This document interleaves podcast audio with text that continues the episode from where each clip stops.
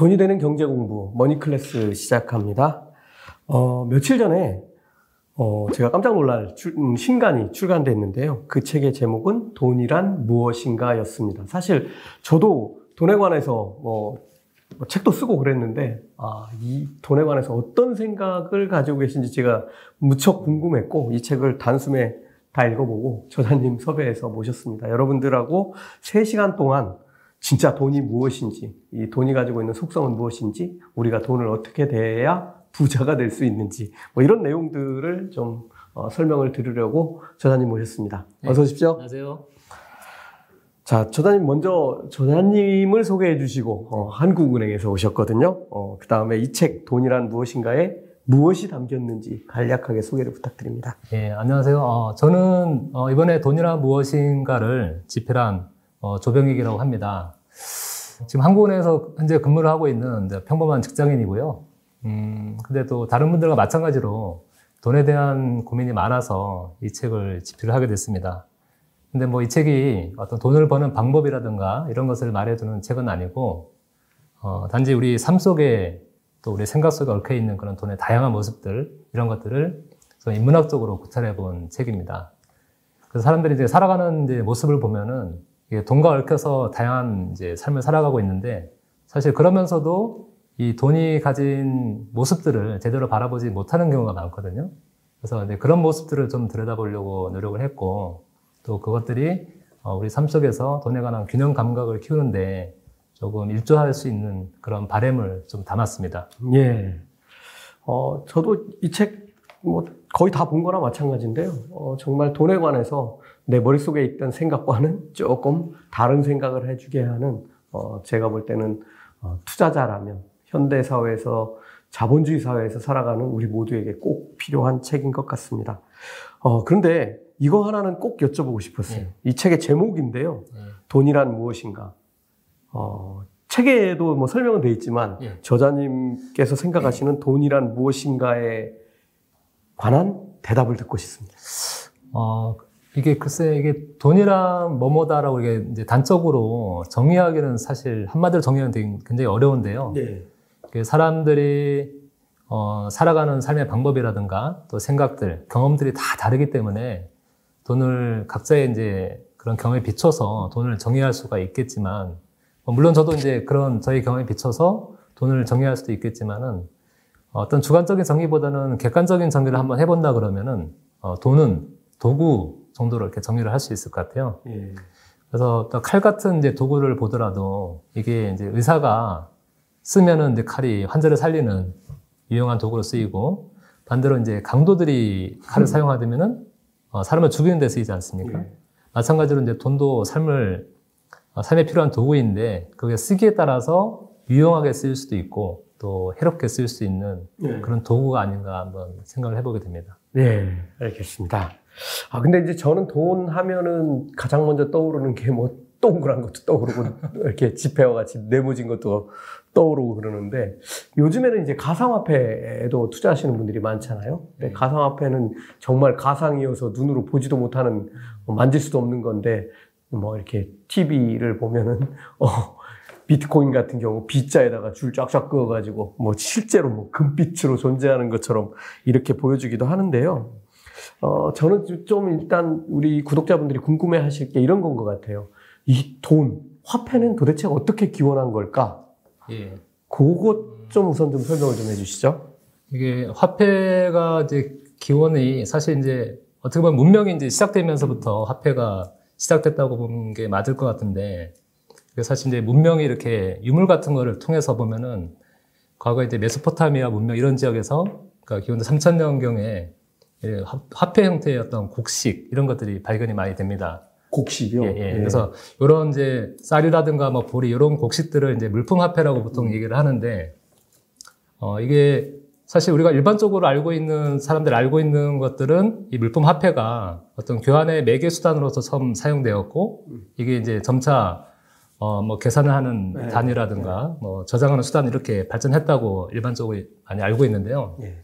또 여기에 대해서 반대하는 또 견해도 있습니다. 그러니까 이게 만약에 교환에 사용됐다 그러면은 수많은 이제 교환 비율이 있었을 건데 그런 교환 비율이 가- 과연 이제 계산 단위로 쓸수 있었겠냐 이런 어, 의문을 제기를 하는 거죠. 예. 그래서 돈이란 것은 먼저 이제 가치를 재는 수단은 먼저 쓰였고 그 다음에 이게 교환의 매개체로 쓰였다 어, 이런 견해도 있습니다. 예. 근데 돈의 형태만 이제, 이제 두고 본다 그러면은 일단은 물품 화폐가 가장 먼저였고요. 이제 그게 이제 금속 화폐, 또 이제 종이 화폐, 뭐 신용카드, 또 오늘날 많이 사용하는 디지털 화폐 형태로 이렇게 발전을 해왔죠.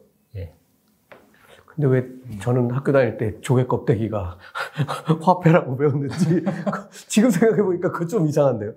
만약에 제가 그 시절에 태어났으면 조개 껍데기나 주우러 다니면 내 인생이 해결되는 건데 지금 생각해 보니까 좀 이상한 것 같습니다. 자, 화폐의 기원을 설명해 주셨는데요. 이게 기능도 이 화폐가 발전함에 따라서 점점 같이 발전해 왔을 것 같은데요. 이 화폐가 뭐 가치도 저장하고 뭐 교환하는 수단이기도 하고 뭐 그런데 어쨌든 이 담고 있는 화폐의 기능은 어떤 것들이 있습니까?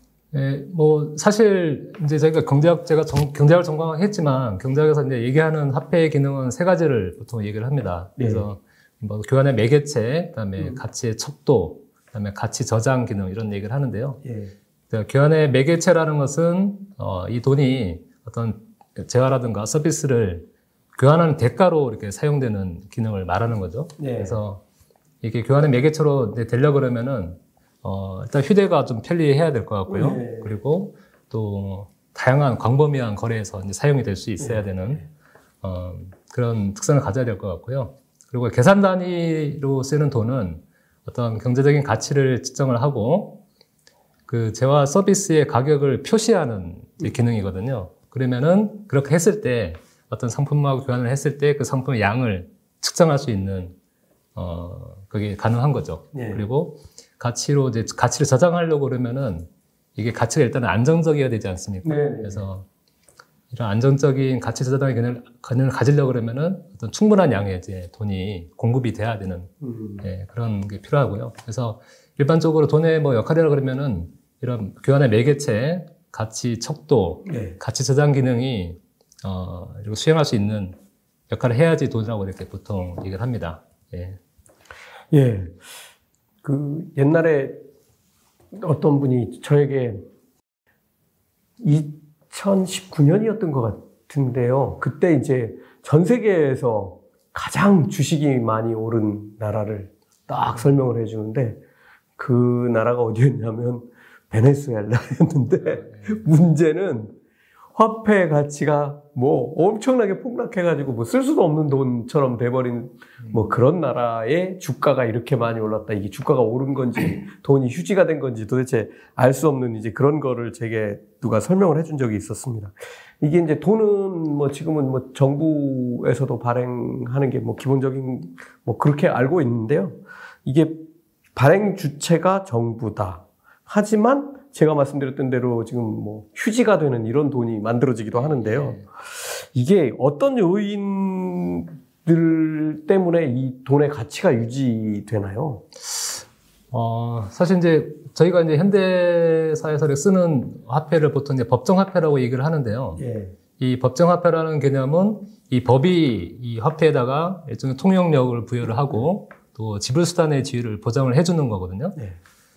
그래서 이제 이 화폐가 뭐 어, 종이로 만들어지든 또는 플라스틱으로 만들어지든 뭐 돌로 만들어지든 그 소재에 관계없이 이 법이 지불수단의 지위를 보장을 하면은 화폐가 되는 겁니다. 네. 근데 어, 정부가 법을 통해서 이렇게 할 수 있는 이유는 어, 그만한 이제 능력이 있고 힘이 있기 때문에 가능한 거거든요. 정부 자체가. 예, 예. 그래서 어, 뭐 국민이 화폐를 소지한 국민이 정부한테 이 액면만큼의 금액을 달라고 하면은 정부는 언제든지 세금을 걷어서 또는 국채를 발행해서 예. 이 금액을 지불할 수 있는 능력이 있기 때문에 네. 어, 법을 보장하는 겁니다. 근데 단지 이 법이 보장하는 것은 어떤 지불 수단의 지위일 뿐이지 그 돈의 가치를 보장해 주는 건 아닙니다. 그래서 이게 뭐 돈의 가치라는 거는 돈이 이제 얼마만큼 발행됐는지 또는 경제 상황에 따라서 이게 언제든지 변할 수가 있는 거기 때문에 그런 가치는 어, 뭐 중앙은행이든가 정부가 뭐 금리를 조정한다든가 네. 투하량을 조정하는 이런 정책을 통해서 가치를 관리해 나가는 예, 그러고 있습니다. 예. 예. 자, 뭐, 그, 탄생과 관련된 것들은 사실 덜 궁금한데 그래도 어, 현대은행은 어떻게 탄생했는지가 사실은 아마 여기 구독자분들도 무지무지 궁금해 하실 거고 지금 전 세계에서 근본이자 하는 나라는 없죠. 예, 없습니다. 네. 예. 근데 이제 불과 얼마 전까지만 해도 근본이자 하는 뭐 달러도 그랬고 어 근데 이런 현대적인 은행 그 다음에 근본이제 이게 제가 같이 얽혀져 있는 걸로 알고 있는데 이게 어떻게 해서 탄생하게 된 건가요?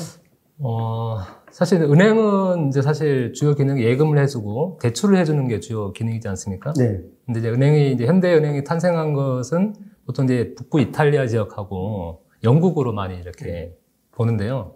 그러니까 십자군 전쟁이 끝나고 나서 이제 동서양 간의 교역이 활발해지면서 네.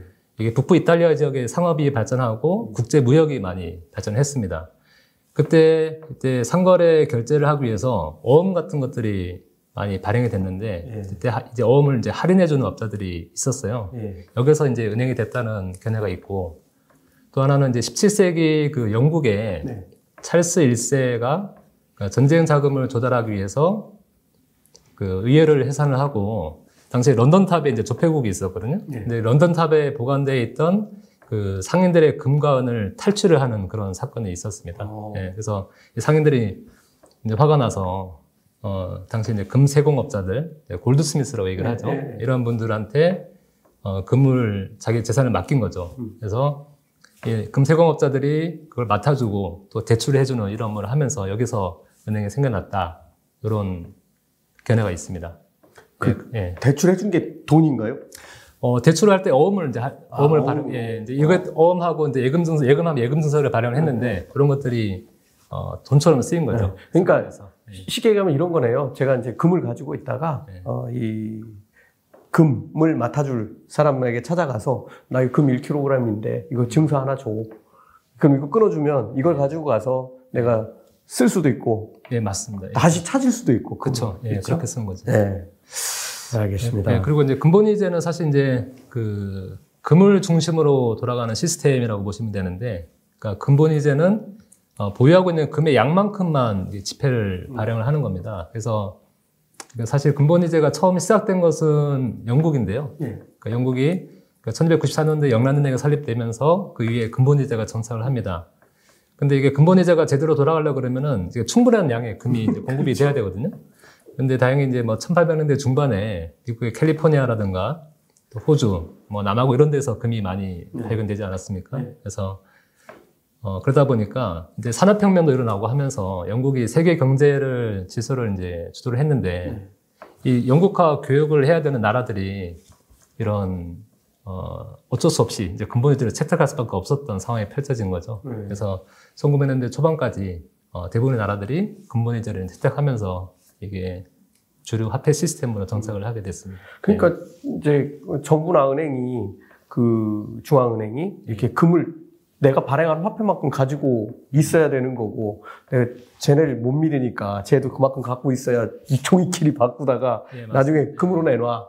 그럴 때 이제 있어야만 예, 예. 아, 되는 이제 그런 상황으로 예. 전 세계가 이제 같이 근본이제를 채택해 갔군요. 그래서 이제 뭐 예전에 저도 FRB 뉴욕에 한번 출장을 가본 적이 있는데 거기에 로비에 네. 그 근본이제 때 발행했던 지폐가 이렇게 있더라고요. 어, 예. 네, 거기에 보니까 표면에 이제 골드 서티피킷 이렇게 써 있었습니다. 그러니까 금 영수증이었던 거죠. 아, 그렇죠. 예. 그래서 금에 본유로 해서 지폐를 발행했던. 예. 음. 예.